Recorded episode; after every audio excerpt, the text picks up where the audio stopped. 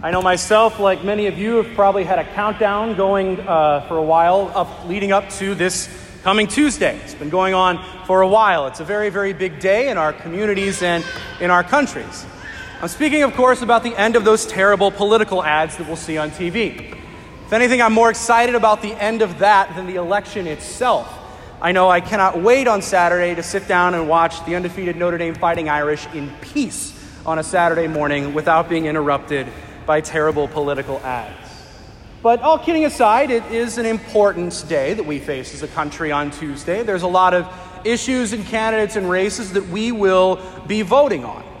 And I've always thought that an election is kind of a bit of a, of a you know, thermometer or a bit of a litmus test for each of us as Catholics. It's an opportunity for us to see how well we can take what we believe and what we profess here at the altar and here at church and take it into the real world. It's the rubber meeting the road in a very real way for each and every one of us when we go and vote on Tuesday.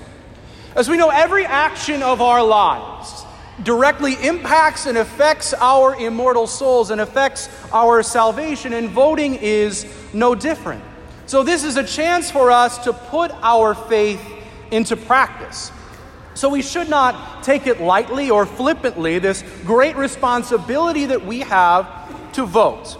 We have that responsibility not just as citizens in a democracy, but a responsibility to the truth, a responsibility to God Himself. It's why the Catechism sort of tells us that voting is not really optional for a Catholic. We should go out and vote and have our voices heard. But the key thing that I want to hopefully impress upon you today as we vote on Tuesday is our approach to voting because we should not vote as party A first, Catholic second, or party B first, Catholic second. It should be Catholic first and everything else second. We cannot be more attached to a candidate or a party than our Catholic faith because if that's the case, then we're getting off on the wrong foot when it comes to voting. And we have a very excellent guide in how to vote in these great commandments that we hear in our gospel today. These great commandments to love God with all our heart, soul, and mind, and our neighbor as ourselves. And I dare say, every time that we vote, we should keep these great commandments in mind, although voting mostly centers on love of neighbor. So I think it is important for us to ask ourselves who is my neighbor? Just like in another passage in Scripture, that scribe would ask that led Jesus to give that prodigal, that uh, Good Samaritan passage Who is my neighbor? Something that we should all ask leading up to Tuesday. And if we go with vulnerability as our first category, we could say, our neighbor begins with the unborn. A failure to protect the unborn is a failure to love our neighbor, something that we will have to answer for at final judgment. If we want to love our most vulnerable neighbors, the unborn is probably where we need to start. We ought to give strongest consideration there because they are the most vulnerable and most at risk, we can say. After that, we can maybe say, okay, who else is my neighbor? Would probably a good answer would be the immigrant.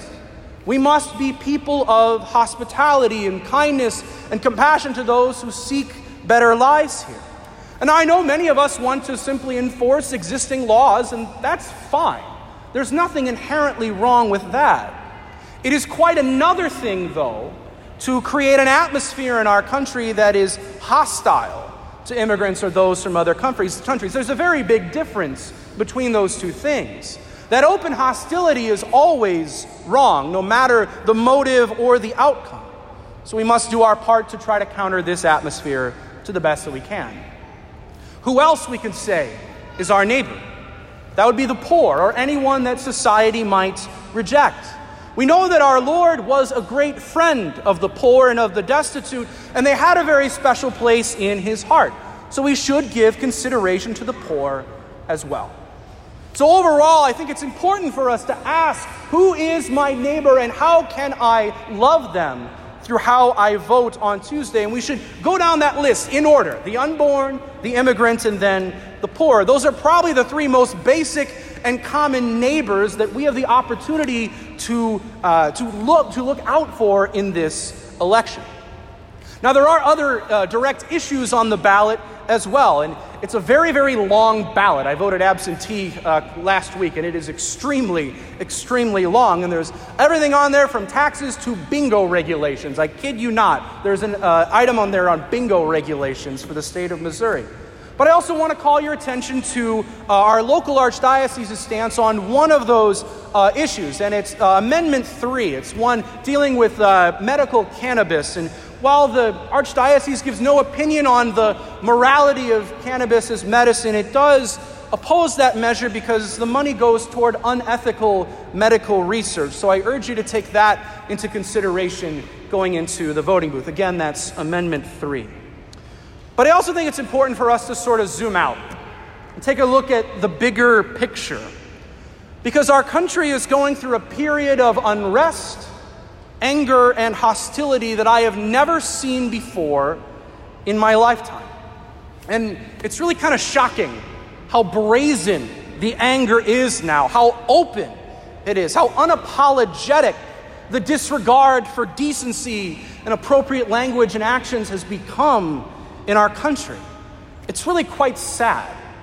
We've got people sending bombs in the mail, shooting up synagogues, rioting, and violence, again, to a degree that I have never seen in my lifetime. And we have to look this in the eye and say that socially, as a country, we are falling apart. We are bursting and falling apart at the seams. And we are doing this because we do not know how to love our neighbor as ourselves. Instead, the thing that gets in the way is the great sin of pride. We live in a culture that is antithetical to Christianity, antithetical to God, and antithetical to godly values because it is a culture that elevates pride. We live in an age all about self identity. And so we construct a worldview and a cosmos that is literally centered on our own desires, our own wants, and even our own prejudices, too. This is the source of the tribalism that we see everywhere in our society today because tribalism offers us a collective sense of pride, an even greater degree of pride than we could even have on our own. We need to make it collective as well. We're no longer teaching our children about virtue. We're no longer teaching our children about Christianity because, let's be honest, mass attendance has been in decline for about 50 years. And we don't even teach our children anymore about humility and laying down your life for your beloved.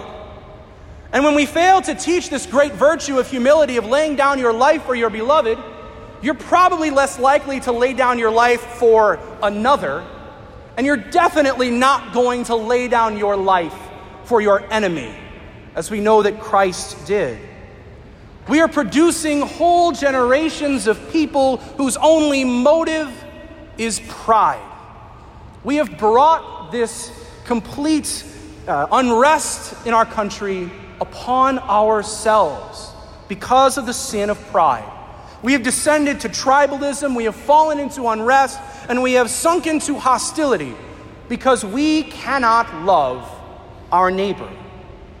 So it's no surprise that we have heard politicians, which, by the way, both sides of the aisle, within the last month say things such as, if they go low, we kick them. Or another person seeking elected office, talking about his opponent, said, I will stomp all over your face with golf spikes. Think about that for a minute. If they go low, we kick them, and I will stomp all over your face with golf spikes. We often think that Christ would say to our country, Oh, you're, you're not far from the kingdom. Heck no. We are very, very far from the kingdom. We're probably on the dark side of the moon where the sun doesn't shine right now. That is how far we have fallen as a country. And I, if, if we are to survive as a country, and I do mean this literally, we must rediscover our obligation of loving God and of loving our neighbor. There is no room for ourselves in this equation, and there is absolutely no room for pride, no room for parochialism, and no room for tribalism either. But I think we also must look inward if we are to get better as a country. And if we have been the source of tribalism or acted out of anger and pride, then the confessional is a very good place to go and to begin again. It starts with us. If we do not like how our politics is or how our country is going, we must love God more and we must love our neighbor even more. It is that simple. So we must take to heart the words of Scripture that we heard today and truly live by these words that we truly that we profess each and every Sunday, to have them inscribed on our hearts and written on our souls. And let us resolve today, this election day, and truly every day, to love God and to love our neighbor with everything that we have, and follow these greatest of commandments that Christ our Lord has given to us.